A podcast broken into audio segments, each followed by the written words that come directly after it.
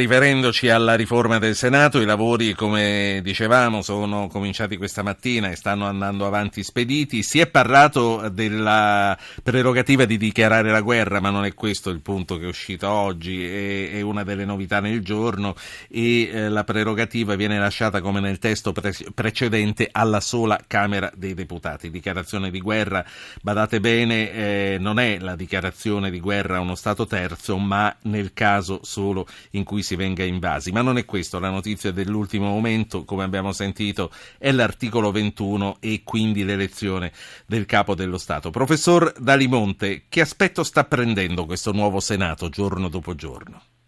Beh, l'aspetto che più o meno ci aspettavamo, cioè un Senato che non sarà più un, eh, il doppione della Camera, farà alcune cose, eh, non ne farà altre, non darà la fiducia, e questo è molto importante, e non parteciperà, come succede adesso, al processo legislativo sullo, sullo stesso piano della Camera. Quindi eh, raggiungiamo l'obiettivo di semplificare il processo politico e di semplificare il processo legislativo. Ma eh, questa è una cosa che a suo parere va bene, voglio dire, più volte nostri ospiti, anche autorevoli, hanno detto meglio una legge così e così che nessuna legge. Quali sono le trappole? Non voglio dire professore per la democrazia, ma per il buon funzionamento delle istituzioni, che potrebbero essere ancora nascoste. Ma senta, visto lei ha parlato dell'articolo 21, eh, è stata fatta una scelta sull'articolo 21, lo spieghiamo ai, ai radioascoltatori. L'articolo 21 è l'articolo che è sull'elezione del Presidente della Repubblica. Eh, c'erano due possibilità sostanziali. Una è quella di fare eleggere il Presidente della Repubblica con una maggioranza assoluta. Lasciamo perdere i primi scrutini, ma vediamo diciamo, la sostanza della cosa.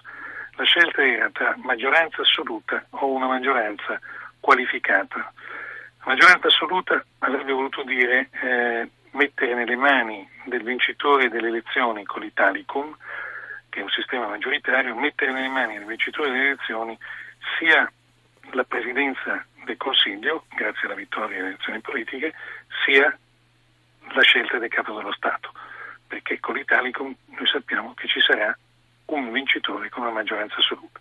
L'altra scelta, che è quella poi è stata confermata oggi, è quella di alzare l'asticella non la maggioranza assoluta per eleggere il capo dello Stato, ma una maggioranza qualificata, i tre quinti dei votanti. Questa scelta è un atto di fiducia nei confronti della nostra classe politica, perché mentre nel primo caso la maggioranza assoluta sì, lo può fare in poco tempo, sì, certo. Lo potrebbe fare, un po' più tempo è, ma lo fa perché con la maggioranza assoluta, soprattutto grazie all'Italicum, questa diventa una norma di chiusura ad un certo punto la maggioranza. È molto chiaro, è molto chiaro. Nell'altro caso invece ci può essere una sequenza interminabile di eh, votazioni, quindi è un rischio, il rischio dello stallo.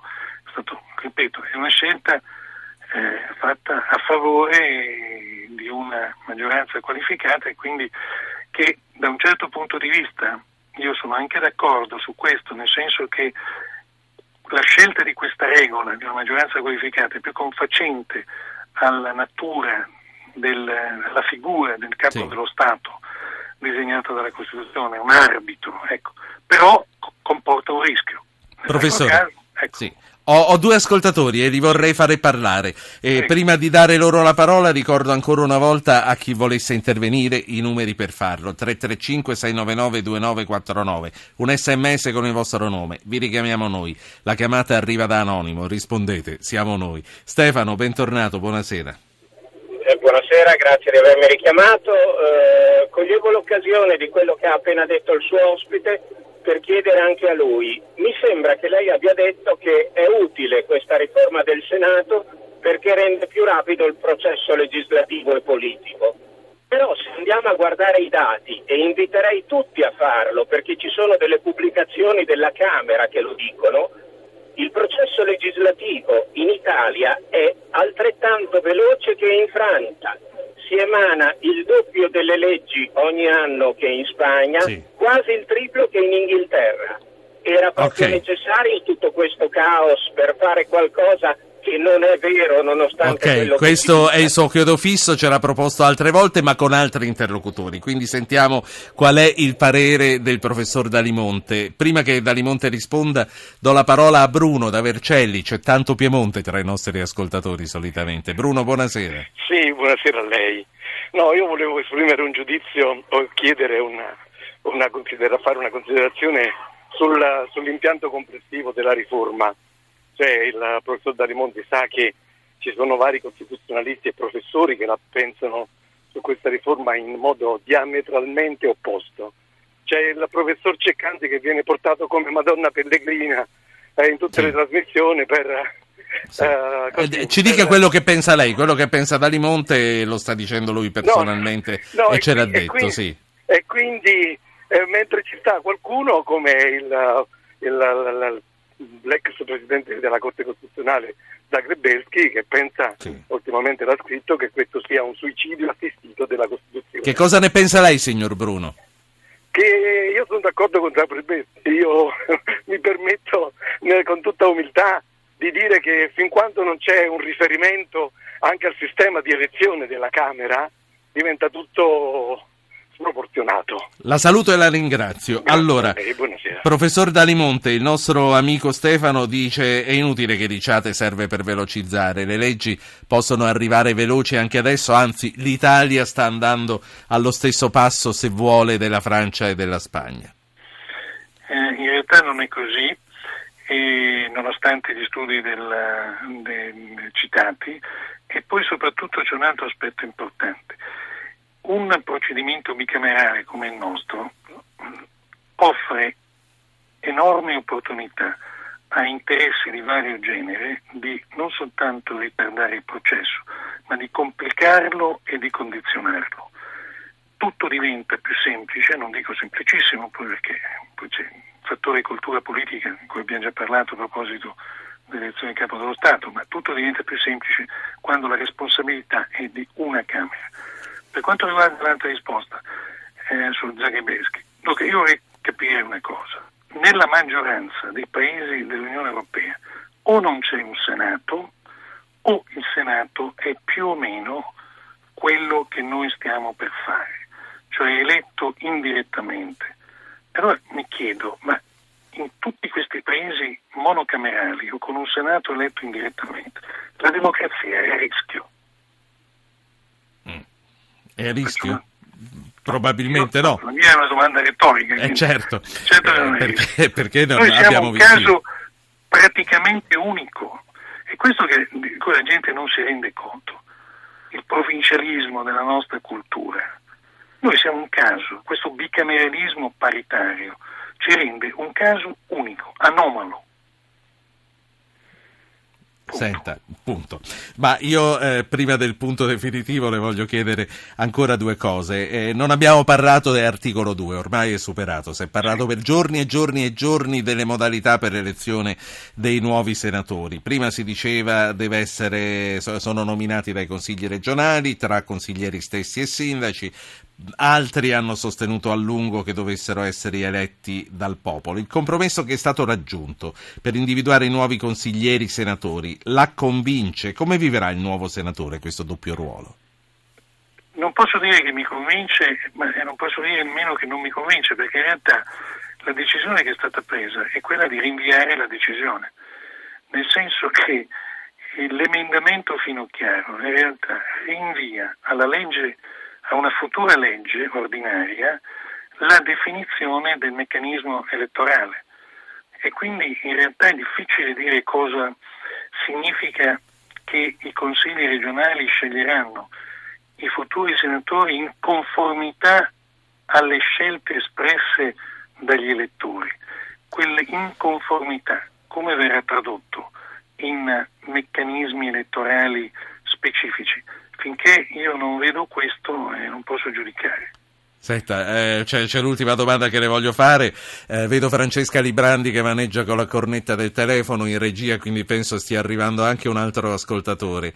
Eh, la domanda che le voglio fare io è sull'Italicum. Lei un anno fa eh, era orgoglioso, se ne definiva il padre, poi poco dopo ci ha detto al massimo lo zio. Per come eh, l'Italicum è lì ad aspettare di essere applicato, con forze politiche che chiedono comunque di rivederlo, ehm, lei qual è la sua posizione? No, no, prima di tutto mi faccia dire che non mi sono mai definito il pane dell'Italicum.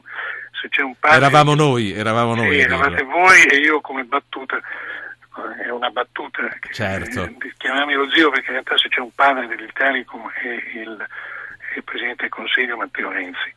Eh, però eh, io confermo quello che ho sempre detto e scritto che questa, in questa fase di sviluppo della nostra vita politica, questo può essere un buon sistema elettorale, non il sistema ideale. Ho spiegato tante volte perché si è arrivati all'Italicum, perché c'erano dei paletti, io avrei preferito i collegi della legge Mattarella, avrei preferito un sistema più simile a quello francese, però i collegi uninominali che piacciono tanto oltre che a me non erano fattibili in quel momento in cui le scelte sono state fatte.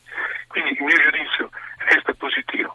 Tra l'altro e qui voglio rivelare un piccolo particolare curioso della vita politica, il, le, la, le, richieste di modifica dell'Italicum, che adesso vengono sia da Berlusconi che da Alfano e dall'NCD e Quagliariello e così via, in realtà eh, occorrerebbe ricordare che è stato proprio il nuovo centrodestra a chiedere a Renzi di introdurre il premio alla lista, che questa è la modifica che viene richiesta per spiegare a chi sì. ci ascolta, il punto è premio alla lista o premio alla coalizione, nell'Italicum originale, quello 1.0 approvato dalla Camera in prima battuta, c'era il premio alla coalizione, mai è stato citato il premio alla lista, è stata una proposta di Alfano quando Alfano, come il nuovo centrodestra, voleva liberarsi del ricatto delle soglie scontate, perché nell'Italicum 1.0 abbiamo avuto questa rivelazione. Professore, io esatto. prima di salutarla eh, la invito ad ascoltare con noi Bartolomeo da Cuneo a conferma che c'è tanto Piemonte. Buonasera Bartolomeo. Sì, buonasera. Prego. Io eh, volevo solo, non so se con la nuova riforma ci sarà in pericolo la democrazia, però volevo solo far osservare che eh, una democrazia abbastanza importante nel nostro cioè, nel mondo attuale, cioè gli Stati Uniti d'America, da 230 anni hanno due Camere che approvano tutte le leggi. Votano per la Camera dei rappresentanti ogni due anni. Attualmente Obama ha il congresso totalmente in mano all'opposizione e eh, quindi e non mi sembra che abbiano particolari problemi. Se vogliamo prendere come riferimento la Cina che ha un solo partito o l'Ungheria Va bene. Grazie Bartolomeo, eh, non potevamo fare gli americani, chiudiamo con una battuta da Limonte. No, certo, perché Bartolomeo dimentica che gli Stati Uniti sono un regime presidenziale, noi siamo un, un regime parlamentare, poi che c'entra la Cina? In un sistema, allora parliamo della Svezia che è un sistema monocamerale e altri paesi assolutamente democratici che sono sistemi monocamerali, ma poi torno a dire, la Francia, l'Inghilterra, patria della democrazia liberale, è un sistema bicamerale, ma la Camera del Nord ha poteri limitatissimi, molto più limitati del Senato renziano. E parliamo dell'Inghilterra. Professor Dalimonte, grazie per essere stato a Zapping.